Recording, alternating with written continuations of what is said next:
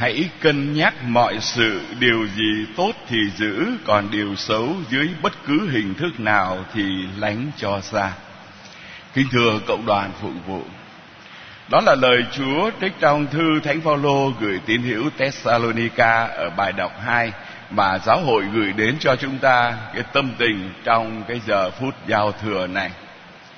Giờ phút giao thừa vẫn là giờ phút linh thiêng để chúng ta nhìn lại một năm cũ và hướng đến một năm mới. Và đúng như tinh thần của Thánh Phaolô trong đời sống người Kitô hữu, hãy cân nhắc điều gì tốt thì giữ, còn điều gì xấu thì tránh cho xa. Chúng ta đang chuẩn bị bước vào năm Mậu Tốt. Tôi xin được nói chuyện với cộng đoàn dựa trên hình ảnh của chú chó trong cái um, tục ngữ ca dao Việt Nam. Con chó ở trong kinh thánh và thực sự thì dựa trên tất cả những điều đó điều mà chúng ta nhắm đến là điều gì xấu thì tránh cho xa còn điều gì tốt thì giữ lại nói chung thì có thể nói trong cái tục ngữ ca dao việt nam hình ảnh của con chó không phải là được quý trọng đâu. Người ta vẫn thường hay nói là lên voi, xuống chó. Xuống chó chó là xuống chứ không phải là lên. Người ta nói rằng treo đầu dê bán thịt chó, chứng tỏ là giá trị của nó không bằng với những ai khác. Và người ta khi mà tức giận lên chửi nhau là chó đẻ, chó má, rồi chó chết, vân vân thì rõ ràng là mang nhiều ý nghĩa khinh bỉ. Thế nhưng, con chó ở trong kinh thánh vẫn là một cái biểu trưng rất là gần gũi, lại là một biểu trưng đẹp nữa. Chúng ta thấy hội đồng mục vụ chuẩn bị cho chúng ta hai câu đối ở đây, và ở dưới góc mỗi một câu đối có một con chó ngậm bó đuốc. Giáo sứ của chúng ta chọn thánh đa minh làm bổn mạng và con chó ngậm bó đuốc vẫn là một trong những biểu tượng của thánh đa bình. Đó là biểu tượng trong thị kiến từ trời cao gửi đến cho bà mẹ chân phước Joanna Aza. Trong giấc mơ, bà nhìn thấy một con chó nhảy ra khỏi lòng của mình ngậm bó đuốc và chiếu ánh sáng khắp trần gian. Và ngay lúc đó thì đã được giải thích rằng hình ảnh của con chó đó là hình ảnh của một nhà giảng thuyết vâng ở đây chúng ta phải trở lại với một cái biểu tượng của thời trung cổ gắn với một cái hình ảnh của kinh thánh. Đức Giêsu là vị mục tử và tất cả cộng đoàn dân Chúa là đoàn chiên.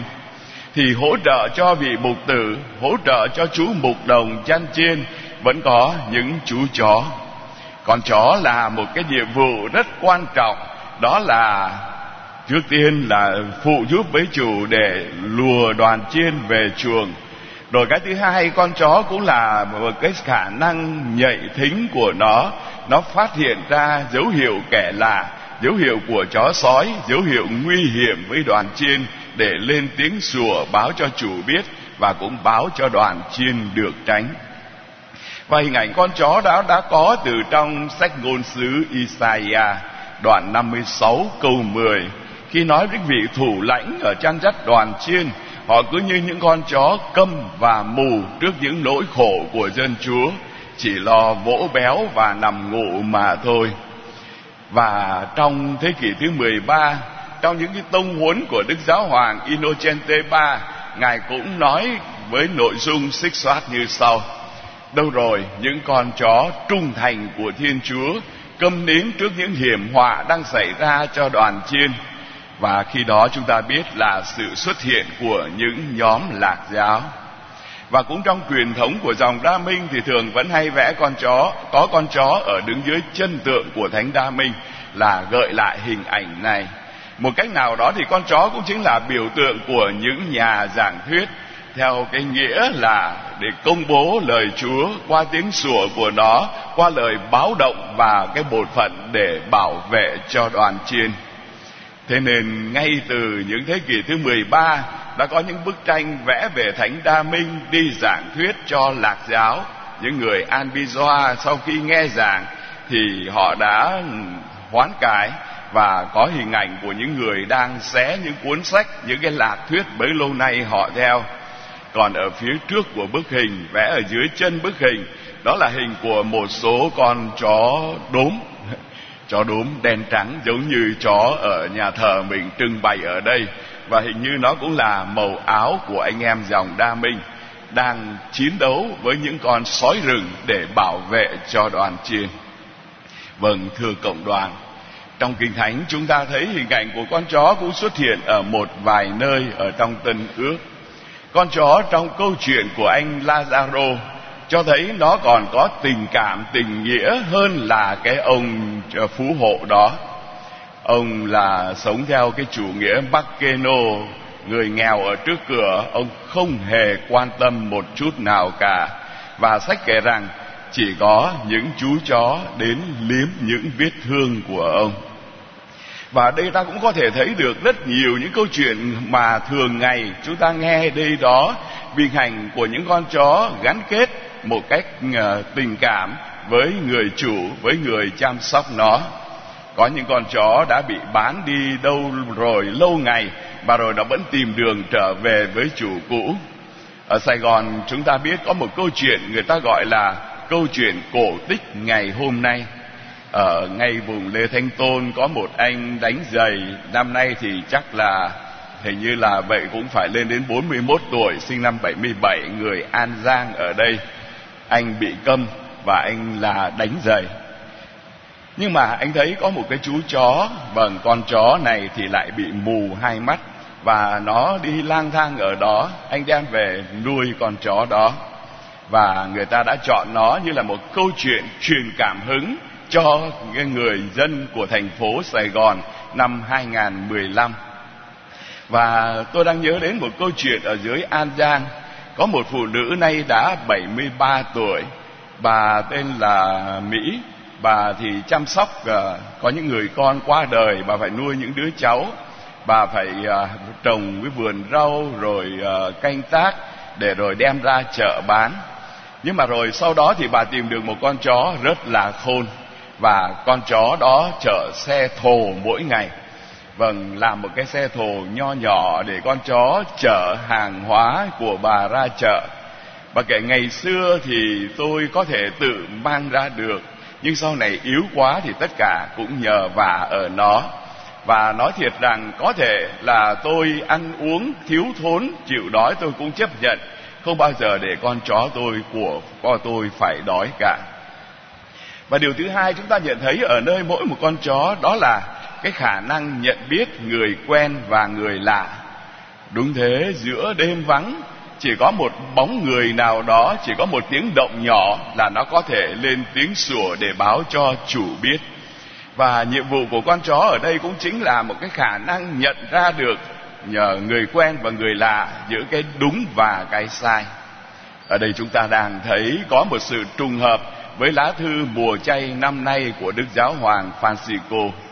Ngài chọn cái câu Matthew đoạn 13 và câu đó ý tưởng là Ngài phân tích đó là giữa một cái thế giới ngày nay cũng rất nhiều những hình ảnh, những vị tiên tri giả hiệu, giới thiệu những con đường mà đưa ra những lời quảng cáo thật hấp dẫn. Nhưng chúng ta phải làm cách nào để có thể biện phân được đúng sai tốt xấu? Và đương nhiên những con chó mà thông minh nó vẫn phải nghe được lời của chủ nó chứ không phải như những con chó cắn càn chó cắn bụi rậm rồi gọi chó cắn áo rách. Những con chó là việc của nó là giữ nhà cũng như là gà báo sáng. Và con chó như vậy là trở thành một cái uh, tác nhân đúng là một cái nhân vật để báo động cho tất cả mọi người. Tôi ờ, uh, tôi nhớ đến đọc ở trên mạng một cái câu đối của, của năm nay. Họ viết cái câu xích xoát như sau chó sủa vang đuổi xua phường gian ác. Chiên an lành vững bước đến thiên cung. Và cái hình ảnh của con chó như vậy cũng chính là cái bổn phận để đẩy lui cái gì gọi là xấu xa cái gì là gian ác để con người bước đi trên con đường công chính và ngược lại để cho chủ có thể uh, góp phần cho gia, gia chủ để mà bảo vệ được cái sự an lành cho cả gia đình. Và kính thưa cộng đoàn, một câu chuyện khác ở trong kinh thánh cũng có nói đến một chú chó, đó là câu chuyện người phụ nữ Canaan. Vâng bà đến để xin với Đức Giêsu để chữa lành cho con cái bà. Và Đức Giêsu nói một câu mới nghe cũng khá giật mình. Không nên để bánh lấy bánh của con cái mà cho chó ăn nhưng bà đã thể hiện một cái niềm tin khá đặc biệt, niềm tin vào tình yêu và quyền năng của Đức Giêsu nên thân thưa và trả lời một cách khéo léo như sau. Vâng đúng vậy, nhưng ít ra thì chó nó cũng được ăn những vụn bánh từ trên bàn rơi xuống. Vâng kính thưa cộng đoàn, trong cái dịp năm mới, chúng ta gửi đến cho nhau nhiều lời cầu chúc. Nhưng mà tất cả những lời cầu chúc, thường chúng ta nói là tôi chúc anh tôi chúc bà, tôi chúc chị, vân vân. Nhưng tin mừng ngày hôm nay gợi cho chúng ta. Chúng ta có một người chủ chung, một người duy nhất, đó là thiên chúa. Và như ở trong bài đọc một, cái lời nguyện chúc trở thành quan trọng hơn. Xin Chúa chúc lành cho ông bà. Xin Chúa ban cho mọi người được bình an. Nguyện xin Chúa tươi nét mặt nhìn đến anh em. Xin người ghé mắt nhìn và ban bình an cho anh em. Và Kinh Thánh khẳng định, Khi chúc như thế là đặt Israel dưới quyền bảo trợ của danh ta Và ta sẽ chúc lành cho chúng. Kinh thưa cộng đoàn, Bước vào một năm mới thì tất cả chúng ta và nhất là những ngày Tết chúng ta hay gửi đến cho nhau những lời cầu chúc và tất cả mọi lời cầu chúc đó quy về một nội dung chính yếu và quan trọng, đó là hai chữ hạnh phúc.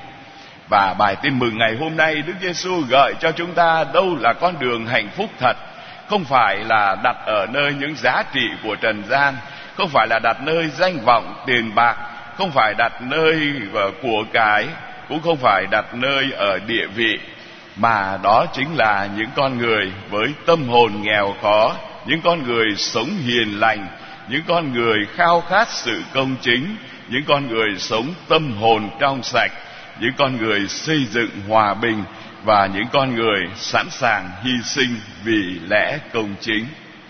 Nguyện xin thiên chúa ban cho tất cả chúng ta trở thành những con chó trung thành của thiên chúa, hiểu theo nghĩa là những người nhạy bén với những giá trị đúng sai tốt xấu của cuộc sống, trở thành con chó của thiên chúa, trở thành những người đi công bố những giá trị của lời chúa, giá trị của tin mừng và trở thành con chó trung thành của thiên chúa để chúng ta cũng góp phần bảo vệ cái gia đình của chúng ta luôn luôn sống trong hạnh phúc vị đích thực mà thiên chúa đã hứa. Amen.